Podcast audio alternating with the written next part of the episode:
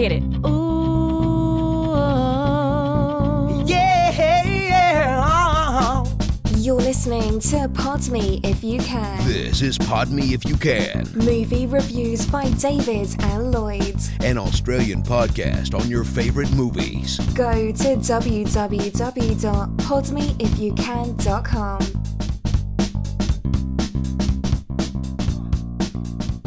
Welcome to Pod Me If You Can. I'm David Farrell. Today on the show, I'm bringing you an interview with writer director J.J. Desegli, and uh, talking about his film Can't Win, Do Try. He's also made another film called Jugular, which was very successful at the Melbourne Underground Film Festival, where it won Best Film. And uh, this is his second uh, effort, I suppose, as a writer director.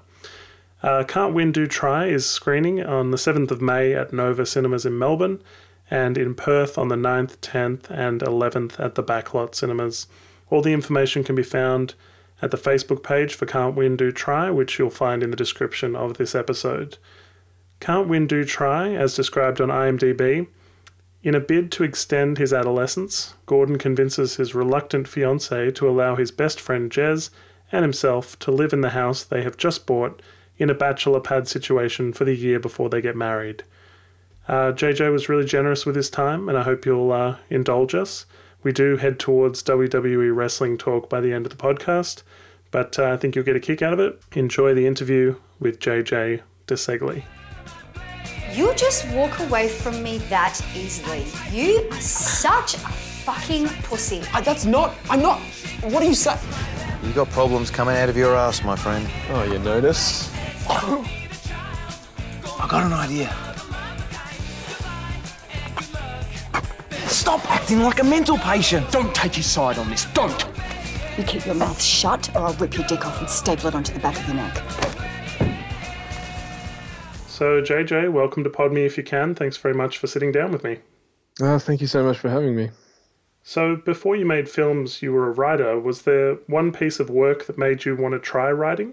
I think I was, as a growing up, I, I read a lot. So, I mean, in particular, I guess I really, and it's a very, it's a cliche, but The Catcher in the Rye. When I was about fourteen, I, I read repeatedly, and another, and the the Lord of the Flies. I really liked a lot. But yeah, I mean, I just I read a lot and I, I watched a lot of films. So I was always ingesting stories and writing those. Even as a kid, I used to write stuff. I used to, I think I used to write like Batman stories and stuff like that. Fan I- fiction? yeah, I liked comics a lot when I was a kid too. So So, your first work was independently published and it was a novella. Uh, did you find it difficult to, to be a writer, like to, to get it going? Was it a lot of late nights or? Uh, well, yeah. Um, I mean, I'm a bit of an insomniac, so I am. My friend Greg Packus thinks I've read a lot and watched so much because I have so many more hours in the day because I don't sleep that much. Uh, what happened? I wrote that first book. Uh, I'd moved to England to teach after I got out of university, and I, I was um writing. I wrote a novel there, and I never did anything with it. And then I came back and I wrote Yeah, the Sea is Not Yet Full, which is that first novella. And I went to a few different publishers and it, they wanted changes because it was a little bit experimental and stuff. And I eventually just went independently. Um, I, I think it, it kind of just came naturally. I had had an idea. I think that one is a little bit influenced. I really uh, by um, Less Than Zero, Bret Easton Ellis's book, and uh, there all the when I was in England, the school I was at it was one of the greatest of schools. It was a pretty tough job. I was straight out of uni. It was a um, bedlam every day, pretty much. But they had this great library which none of the kids really used, and I managed to read uh, a whole bunch of books. Was only like 22. I was reading like Joyce and Hemingway and all these European authors while I was there, which was you know um, really inspiring. Uh, yeah, I focused a lot on literature back then. So Yeah, I find um, some writers I speak with, there's a lot about legacy and a lot about their own voice and just having a story to tell. So, uh, leaning towards films, you know, um, I found a quote from you that says, I think I loved movies before books. You obviously have a real appreciation for film, and going through your Twitter, you can see that. Did you always want to try filmmaking? I think, uh, yeah, I, I did. I, I loved movies and I've always loved film. And yeah, as I said probably before, before I read, I used to watch films obsessively. Um, it's funny, like you try to think of the one that makes you think I, I want to make movies too. I mean, a movie like Goodfellas, I which I really really like. Um, but I haven't I haven't seen for a little while. But you know, it's one of those ones where you see it when you're a kid, and I probably related to it a lot early on. I'm probably referring to this because I wrote something about it the other day. But as a kid, I um, you know, I used to see the Italian family stuff, and it, it really spoke to me that way. And then as you get older, you start to see the filmmaking, and then I didn't even really even notice the violence. I reckon until I'd seen it ten or twelve times. Then I you start to see, okay, maybe he did that to make you implicit in what they're doing. I, I did love movies first. I mean, I was like all kids, Indiana Jones and Jurassic Park and Ninja Turtles, and and I really loved uh, 80s action movies a lot as a kid.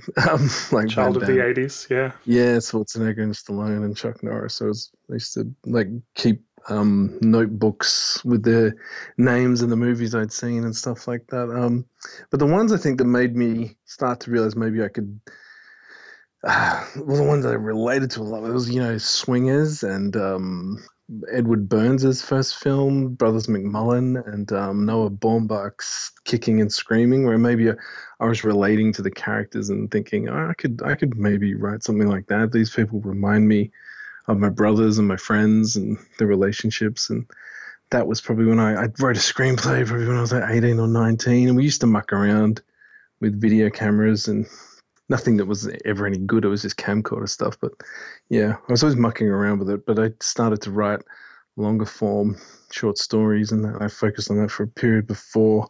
And filmmaking is more difficult because I didn't have any film background, so I was kind of just doing it by myself.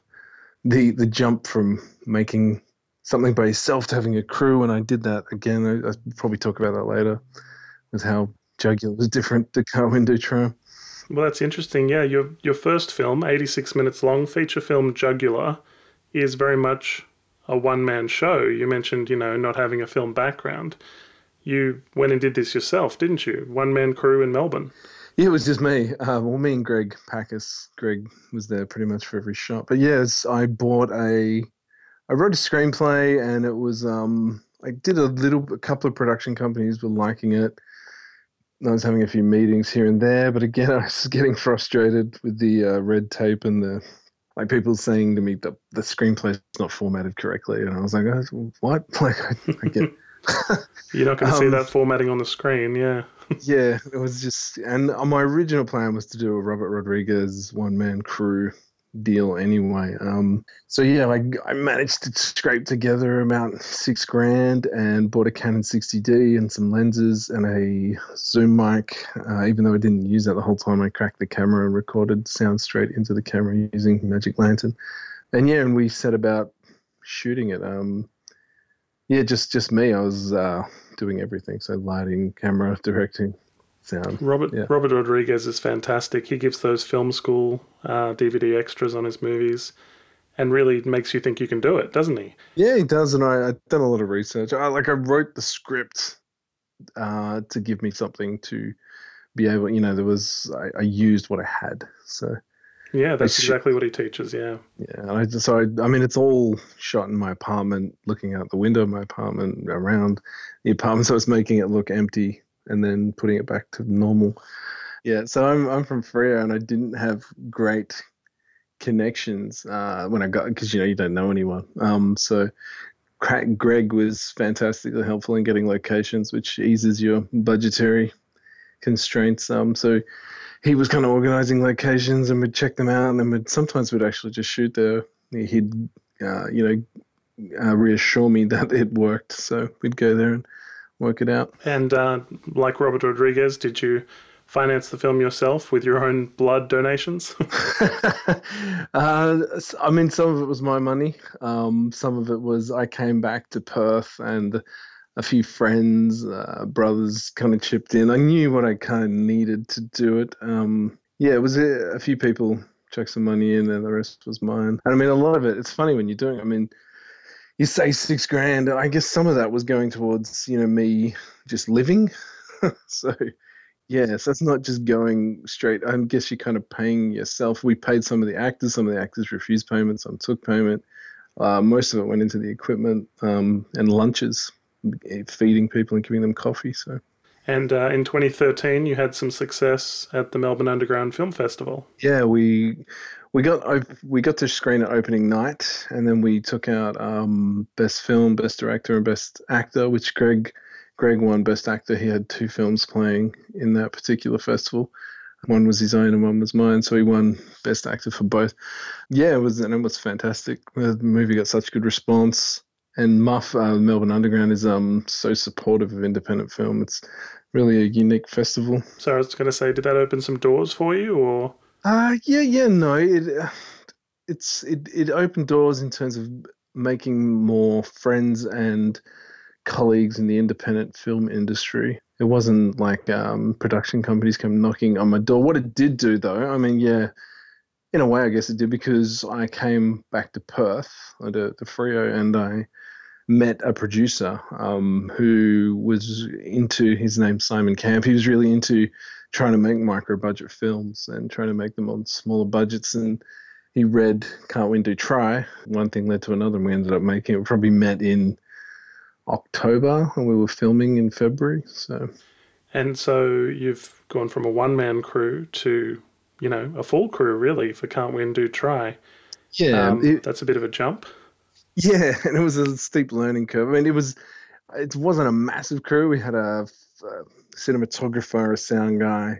Uh, we the most people with the cinematographer at times had three assistants, and but that was only on maybe two days out of the twenty uh, and then the actors. We were still it was still a small budget film. It was uh, you know probably five or six times what we spent on Jugular, so it wasn't. Um, it would still be considered micro budget. Um, but the actors were doing their own hair, their own makeup, their own clothes, all that kind of stuff. Um, which is kind of something I, you know, researching how those kind of films are made. I heard Edward Burns say that repeatedly is a great way to save money the biggest thing was yeah working with cinematographer and the sound guy and how much time stuff can take when you're not just doing it yourself like setting up lighting and coming to a compromise on the way the shot should be done because i come in with specific ideas and cinematographer will have his own. And we had a couple of you know trying times early on but it all it all worked out in the end and you start to get a rhythm going. And yeah and i mean i think i the actors was that was all that was all good. It was more working with the crew which i'd never really done before so. And um, had you like wanted to make a second film, uh, uh, following obviously some success with your first film, did you write Can't Win Do Try, you know, straight away afterwards and think I want to keep doing this? Yeah, I mean, I definitely wanted to keep doing it. I wasn't sure how I was going to keep doing it because um, Jugular was such a singular thing. I mean, I, it's funny though. I did, I did actually try to do it the same way first. So I tried to make Can't Win Try as a one man crew, and we shot about 20 minutes. Um, it kind of was a little bit of a disaster where people were, we hired a house, we had the actors were there, so we were going to go there for a week and shoot the bulk of it, but a bunch of the actors um, were kind of, there was incidents in their life and stuff where they couldn't come, so we lost time. And I kind of realized if you're shooting six people in a scene, it's tough to do as a one man crew. But I did, I shot about 20 minutes of it and it kind of fell apart. And then I met Simon and it kind of came back together. And there's maybe two of the original cast that made it into the finished film. And um, yeah, so I went from there. But yeah, I did, I did try. but yeah, so, yeah, yeah, I did. I, I had a we had a real go at it. It just didn't work. But um, I Can't Win Do Try and kind of started as a 30, 30 page episode that I was thinking of trying to use as a pilot or a web series. There's so many web series now. I'm just wary of them. But I think I mean, you know, it is going to go that way. Eventually, about everyone I know is making one. So it's um, there's so much material. But eventually, it got to the party scene and that was the end of the first episode. And then I was like, what if they woke up in the morning? So and we see what keeps happening. So yeah, following the characters for sure. Um, did any of those shots from your original twenty minutes make it into the film? No, because it was a um, again I was shooting on the 60D with very different lighting setups and all that stuff, and we shot the the finished film on a Sony FS7, so um, much better camera So no, oh, actually no, I lied. The, the credit sequence is is something I shot originally using a GoPro and the 60D. So Not a total waste of time then, don't worry. no, no, and it kind of gave me. It did help actually because I yeah I worked out some stuff. Probably wasn't working. What was going to be difficult and the relationships and stuff. I did see some stuff. So it wasn't a yeah just say it wasn't a waste of time, but it was very frustrating at the time. But um yeah, it was worth it. So tell us, um, you know, where does this story come from? Because it has a feeling about it that maybe some of the characters are based on people you've come across in real life. Yeah, and the the the, the premise of convincing your fiance to buy a house with you and then turn it into a bachelor pad for the year before you get married is something a guy I'm good friends with kind of did. And it wasn't the way it is in the film where it's like some dastardly plot to get one more year of freedom. It was just something they arranged and it happened, and we we hung out at that house a lot uh, when I was you know 21, 22, 23. I think I was 23. So and yeah, the the guy who moves in was probably my best friend. Um, and yeah, but the O'Hara character is an amalgam of about four or five different guys who I've known over the years, um, friends and guys I've played football with and people I've come across, and uh, you kind of just put them all together and make this um, uber mensch party animal kind of go. um, but yeah, and then the maybe the uh, you know seeing someone from your past stuff again. I think everyone has that that uh, experience, kind of a universal experience. Um, so I, ju- I did tap into some of my own stuff there, but I was trying to make that experience as uh, universal as possible. Yeah, there's always the one that got away. Everybody has that. Um, O'Hara, you mentioned, um, he sometimes feels like the comic relief in the film. Other times he sort of takes the lead. There's a lot of scene stealing from uh, the actor. It's funny, yeah. Simon, the producer, said I. He was like, it's almost O'Hara's film when he read it. He goes, it's almost his journey as much as it is Gordon, the who's the lead. Which something I didn't really notice when I'd written it. Um, I think it maybe is a little bit unconventional the way it's scripted in the acts and stuff. Which he picked up on, and I was convinced it would work. Um, but yeah, it is, and I think you know you grow as you're writing stuff, you grow to love the character you're writing, and I I did. I think when you're writing it, like, oh, can I get O'Hara in here again because it's fun when he's there, possibly. I mean, I think I probably relate to the lead and the friend the most. I think when I think about it now, I think like Jez and Gordon um, are probably a split of like two sides of my personality, possibly. Uh, O'Hara is, like I said, people I've known over the years. And I think sometimes I do tend to hang around people who are kind of a little extreme when they drink and stuff. And it, yeah, I'm like a witness to the craziness. yeah, fair enough. Something to write about, I guess. Yeah, possibly. So, what does the blooper reel look like for this film? Because I'm guessing O'Hara must have prompted a lot of laughs. Yeah, there was. It was actually a really nice environment when we shot it because, like I said, it was it was a low budget. People, the house we shot in was the producer's dad's house, and he kind of moved out for three weeks. So it was a little bit like a camp where the three, because three of the actors were in Jugular, so they were from Melbourne. They flew over. They were kind of living at that house uh, while we were shooting. So you'd get there in the morning, eat breakfast, and leave at night. You know, have a beer and stuff with everyone. So yeah, the proof it, it is pretty funny. And there's some scenes that we cut out as well um, early on, throwing custard tarts in people's faces and stuff. Yeah, there is there is a lot of a lot of uh, funny stuff there. It's funny. Some some actors are very good at holding their laughs, and others it's a you know it's they're much more giggly. We didn't have a massive problem with that. Um, but yeah, it was good fun. And so, the, will the film be R rated? I know it's obviously got a lot of heavy adult themes. Are you looking for an R rating? We we wouldn't mind to be honest, but it's hard to say. We we haven't gone through that process yet. The screenings we're doing, uh, you're allowed to do five in each state um, before you rate it. So we haven't passed that barrier yet. Um, yeah, I, I wouldn't surprise me. But then again, I see so many other comedies these days that are pushing you know boundaries, like um, even TV shows like Broad City and Sunny, and they push boundaries so far. I don't know if ours is any worse than that. Um, yeah. Like the trailer for that new movie Chips, some of the jokes in there are like they seem R-rated, but it seems to be MA these days. So I, I can't tell. It's tricky. It's a tricky world and one for the MPDAA to determine, I suppose. Yeah, it is. I mean, there's no graphic sex scenes or violence. It's all really language. I mean, I suppose there is a couple of things in there that possibly could be construed as needing an R rating. I'd say adult themes for sure. yeah, it kind of. I wouldn't mind an R rating to be honest. Um, at least people know what they're gonna get when they come in to see it. So tell me, what was your best day on the set of Can't Win, Do Try, and what was your worst day on the set?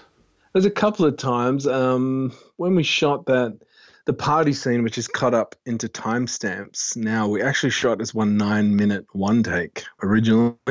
I think just due to, due to budgetary constraints, the party looked a bit dead in between because we just didn't have the extras to do it. But um, that doing that kind of shot really interests me, and it, it took us a lot of effort to do it. We got about we did about nine times, and we got about five that went the whole way through. It just the energy just wasn't there um, in the final cover. But that was that was really fun, but also really hard. But um, just kind of enthralling to make try something like that on such a small budget also the the day when um, Boy Boy Meets World jumped his BMX off a jetty. That was kind of fun. uh, Your big stunt of the film. that was actually one of the last things we did. There was all these kids watching. You can kind of hear them cheer as he goes off the jetty. But yeah, and the tough day early on, there was a couple of times where the cinematographer and I weren't exactly on the same page, and we kind of wasted time. And um, almost you know argued a little bit. And they were tough early on. We kind of uh, we, there's a whole scene that kind of probably missed out on being in the film because we didn't do it correctly. Probably because we didn't prepare well enough, the both of us, and it just didn't work out in the end. It didn't come out the way I wanted it to, and probably the way he didn't want it to. Um, and so we had to have a big meeting that night, and it all got sorted out, and it all turned out well. And um, all's well that ends well. There was no issues after that day. But uh, yeah, that was a tough day early on. It was probably only about four or five days in. I was like, oh my god, this is this is going to be a disaster. But we all it all worked out in the end. How did you find the editing process? Because you edited this film yourself, didn't you? I did, um, and I really enjoy editing. Um, I, it's something I really get a lot of um, happiness out of doing. It was long winded, and I mean, hopefully uh, that I mean that that edit that we've got there now is 120 minutes long, and uh, I'm I, I like it. The producer likes it, but it may. I mean, it may end up being the director's cut. We're not sure. We, we've shown it once, and the audience really liked it at Cinefest. It was like a went really really well. Um, but as we show it to more and more audiences, we'll start to determine if that's the cut that we stick with. But hopefully it is. I really like that cut. I think I'm worried the more I cut out of it, it'll become like a balls to the wall comedy rather than a the drama of it playing as well. But we'll see. Was it a big sort of change writing a comedy? Because Jugular obviously isn't as funny, right? no, Jugular's a yeah, kind of psychological thrill. Yeah, uh, I don't know. I think maybe I, I think it came pretty naturally to me because I watch a lot of those things. Uh, and my friends, you know, uh, I mean, I suppose everybody's friends.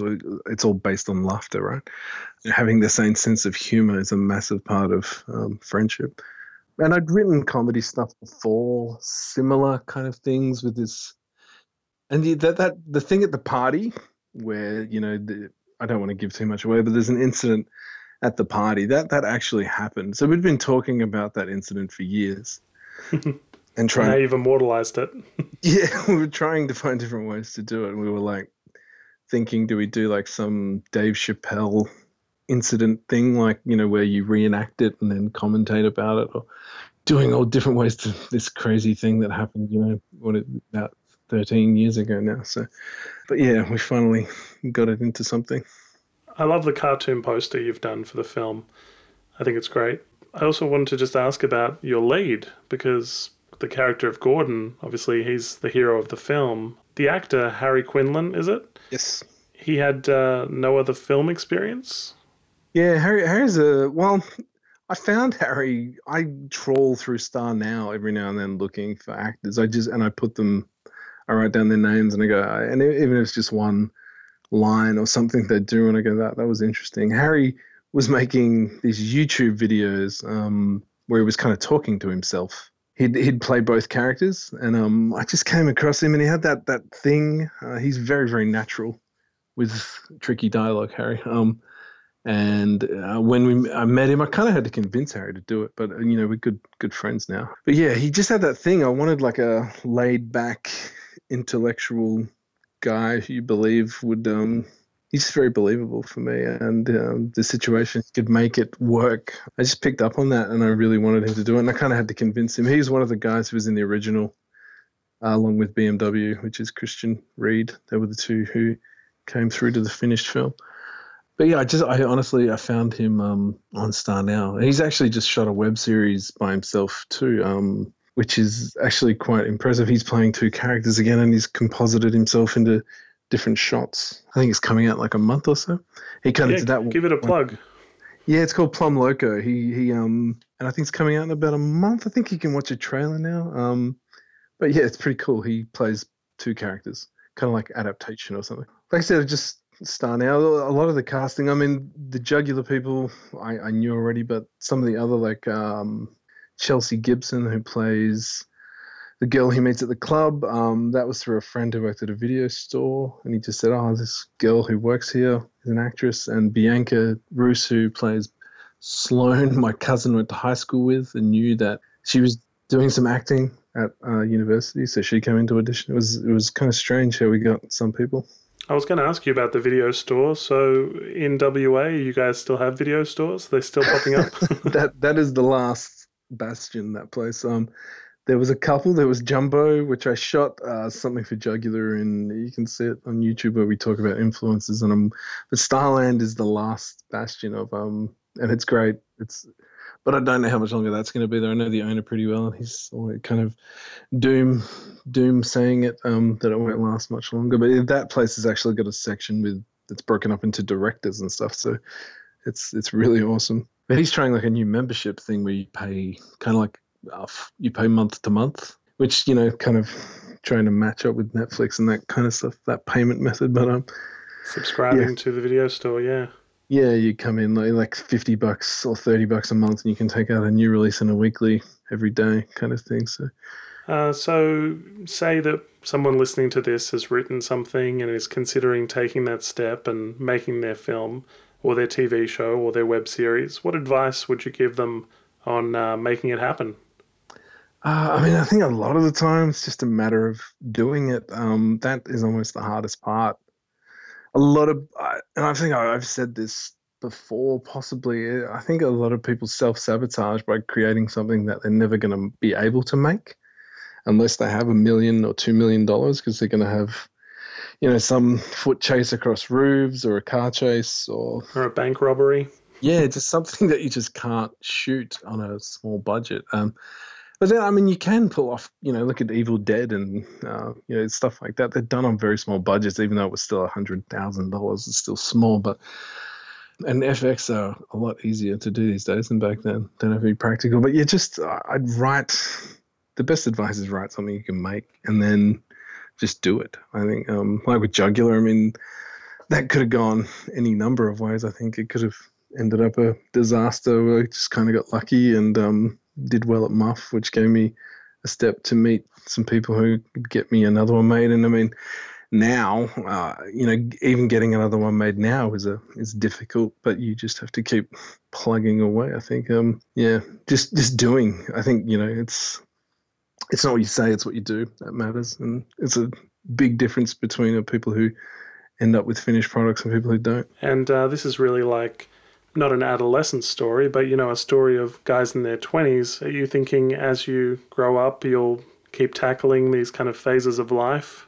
I do find that that particular period funny, uh, where you're caught in that that shore between, you know, almost like that's a John Keats film, land and sea. You don't really know what you're doing with your life. Um, that does interest me. That part. Um, and like Gordon, Gordon's character in the movie is kind of funny. He he doesn't really have any control or any will. He just kind of goes with the flow all the time, which I think a lot of people do. And he uh, maybe becoming an adult sometimes is going, you know I actually want to do this and I'm going to do that rather than just letting the wind push you where you need to go. and that's kind of hopefully where he ends up, even though I'm not sure he does exactly. Yeah, I, I mean, Jugular was kind of about a guy who moved to a new town and then takes an. But I mean, he was kind of crazy before he got there, but the next few things I've got that we're trying to make are they're kind of genre in a small, gritty sci-fi kind of way, and there is one that's kind of a road movie. We're looking, and we almost made that. We just couldn't find the right male lead. Um, and the other two are these gritty, small sci-fi films, kind of in the vein of uh, Primer or Upstream Color. That would be the inspiration Shane Carruth stuff. Who I really uh, enjoy his films. Um, and yeah, we're just we're trying to get those off the ground now. We've also got a pilot, something that we want to do. But yeah, just getting them off the ground. You know, it's as difficult. It's always as difficult as the first thing you do. I'm starting to find. so, so, yeah. So which one do you think you'll try and tackle next? Uh, well, honestly, I've I'm pushing for all of them, and whichever kind of lands, I do because I I have belief in all of them. It's just a matter of getting all the ducks in a row with finding you know it's always a matter of if you find an actor who's willing to take it on if you find a great cinematographer and then you can kind of go from there. Yeah the one that i'm looking at now is this the sci-fi kind of kind of one but we like i said we almost made the road movie last year and the the pilot we've um we've mucked around. We've talked like got right down to budgets and stuff for that one before as well so. You uh, refuse to be pigeonholed don't you I think I think I, I like I watch a really big, broad array of stuff. Like um, I don't really uh have. I mean, have things I go back to, but I think I kind of go in runs of watching films. But yeah, I don't. I'd like to be a filmmaker or even an artist who can do all kinds of different stuff. Um, because I enjoy all kinds of different stuff. I mean, I love horror. I love westerns. I love foreign films. I love uh, you know, um, just really stupid comedies, really smart comedies. Um, so I don't want to, yeah, whatever whatever's there, whatever takes my fancy at the time, I'll really put everything I can into it. And yeah. A couple of quick questions, just because they're in, can't win, do try. Uh, who's your football team, your AFL team? Oh, the Dockers, yeah. there was there was lines in there um, that we cut when he first meets when he first sees Molly at the shops. Um, when he runs into the girl he went to university with, he asks her which football team do you barrack for, and she says Freo, and he's kind of like nods to his friend and then looks back at her like this is going to work. So, but we cut it out. Yeah. yeah, there's a lot of AFL references that still make the the film though. Um, there is, and I, I'm a, I'm a, I, I do love football a lot. I, I watch it a lot and talk about it a lot with my friends. Um, I almost talk about that stuff more than I talk about books and movies because my friends are kind of more into that kind of stuff. And uh, wrestling references. This film makes a ton of them. yeah, when I was a kid, uh, again, these are jokes that probably my brothers and I, uh, especially my younger brother, we cracked these jokes because we were, again, it was something we were really obsessed with when between the ages of probably 10 and when did I probably 18 I, I used to watch it a lot but that was back in the days before that when that attitude era stuff started, I kind of zoned out. But I don't know whether it was whether I zoned out or whether I just got older and I had other things to worry about. It's hard to say. My brother claims as soon as Bret the Hitman Hart started losing, I stopped watching. So uh, he was your favorite. yeah, he was. Yeah, mm-hmm. yeah. Look, I get it. Um, I grew up in a, a family full of boys watching wrestling, so uh, we were still watching during that Attitude Era. But um, uh, I wound up making a documentary about the professional wrestling scene in Canberra as well. So I think it's stuck with me. Cool. Yeah, that some of those wrestling docos are fantastic too. They are, yeah, and I don't think mine's nearly as good as some of the best. So, oh, but uh, yeah, it's a, it's a very interesting place. Those the guys who do it are always kind of have these great stories and so. But yeah, it was something I, I don't even when I found out it was fake, it was you know, which you do at about what thirteen or fourteen, I suppose. Sure, and yeah. Then you still kind of uh, yeah, it's a, it's a strange phenomena. But uh, even now, I watch, you know, I go to YouTube and watch interviews with old wrestlers and some channel. My brother showed me this thing the other day uh, where they did a rehash of every WrestleMania. It was like a 10 minute video on every WrestleMania. And it was like really fun to watch, even the ones I didn't know anything about. Um, and I do occasionally like this. year- I like the Royal Rumble. I'm always interested in watching, even though when I watch it, I'm like, this isn't great. But yeah, but yeah, I still That's the only event I watched this year, the Royal Rumble. Um, it's the same. I, I find uh, there's definitely going to be some surprises, some cameos. You know, you get a bit more of a story that way, I suppose. Yeah, yeah. Well, I, that's the one I caught too, and I was like, "This is it's fun, but it's not the same as when you're kid." It's like, yeah, it's very exciting when you're a kid. yeah, for sure. For me, I always found it was the um, the bits between the wrestling matches that were interesting to me. The story of why they were fighting each other, yeah, and yeah. um, I think that's part of you know storytelling and maybe you know early examples of it. Yeah, no, you're right. It is. It, there's um, yeah, like, and you know, stuff like Hitman Hart versus Shawn Michaels. These clashes of per squeaky clean versus this guy with you know huge charisma, and you know, it was it was really interesting to me back in the day, and it was different back then too. Like you had to wait at the video store and go and check: is SummerSlam out? Is Royal Rumble out? Is you know. They were huge events in my childhood, waiting for a new WrestleMania to come out. But you see, The Rock is now the biggest box office draw in the world, so it's not as if it's gone away. No, it's true, isn't it? And I mean, what a what a charismatic guy too. He's. I remember. I mean, yeah, because he was like a chump wrestler, and then he got the microphone, and he was awesome. Yeah, and he's a good actor too. I mean, he's killing it, right? That Fate of the Furious film just is. Didn't it just break records for opening weekends in America or something? Yeah, and it's on its way to a billion dollars. I've actually, I think the only one of those films I've seen is the first one and the Tokyo Drift one. Okay, Actually, one and three, sure. I should.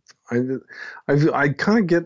I have a weird thing, or it's probably not weird, but I like to watch the entire franchise sometimes. Like I just rewatched Friday the Thirteenth, and I, I'm thinking of watching Nightmare on Elm Street. But yeah, like I'd like to watch all of the uh, Fast and Furious films just to see. Well, they're going to make 10 of them, so if you can wait four or five years, you can watch everything all at once. Marathon. Yeah, it's. I do like doing that. I do like having those big where you watch four or five movies on a Saturday night. Well, congratulations. I'll say it. Can't win, do try. It's all finished up, and we look forward to seeing what you do next. And uh, next, we've got Melbourne screenings and Perth screenings for you. You'll obviously be travelling uh, to Yep. watch it with the audience. Yeah, it was the Melbourne one is on the seventh of May at Cinema Nova. Um, yeah, and I'll be over there. And uh, Matt Filani, who plays O'Hara, Chris Millington, who plays Jez, and Fiona Daru, who plays Molly, will all be there. And uh, Greg Packus, the actor from Jugular, is going to host the event. And then um, the Perth ones are the 9th, 10th, and 11th of May. And uh, I'll be there. I think there's a Q&A after every night that night as well. And different actors will be there on different nights. And Simon Camp, also the producer, will be there too. So. I can't can't wait to see which of your projects you go with next, and what you know what keeps the ball rolling for you. And for now, congratulations, nice work. Cool. Thanks so much for having me. Um, really enjoyed it.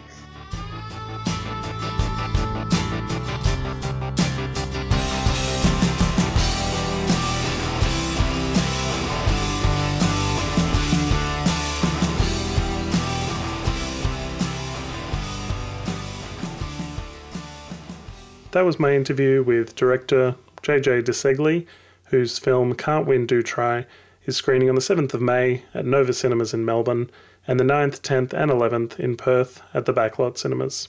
All the information for screenings and tickets are available at the Facebook page, which you can find by searching Can't Win, Do Try or following the link in the description of this episode. Tune in next time at podmeifyoucan.com.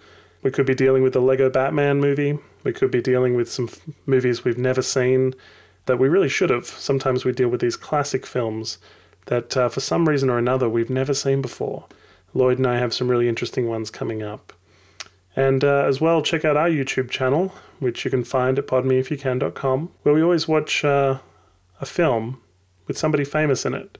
You may never have heard of the film, but you'll have definitely heard of the actor who's been cast in the film. Uh, we've done some real classics, and there's over 100 episodes of obscure movies with famous stars in them. So tune in next time to podmeifyoucan.com and be sure to check out Can't Win, Do Try at your earliest convenience. Hit it. Ooh, yeah! Thank you for for listening. Please like us on Facebook and follow us on Twitter. Go to www.podmeifyoucan.com. Pod Me If You Can. Movie reviews.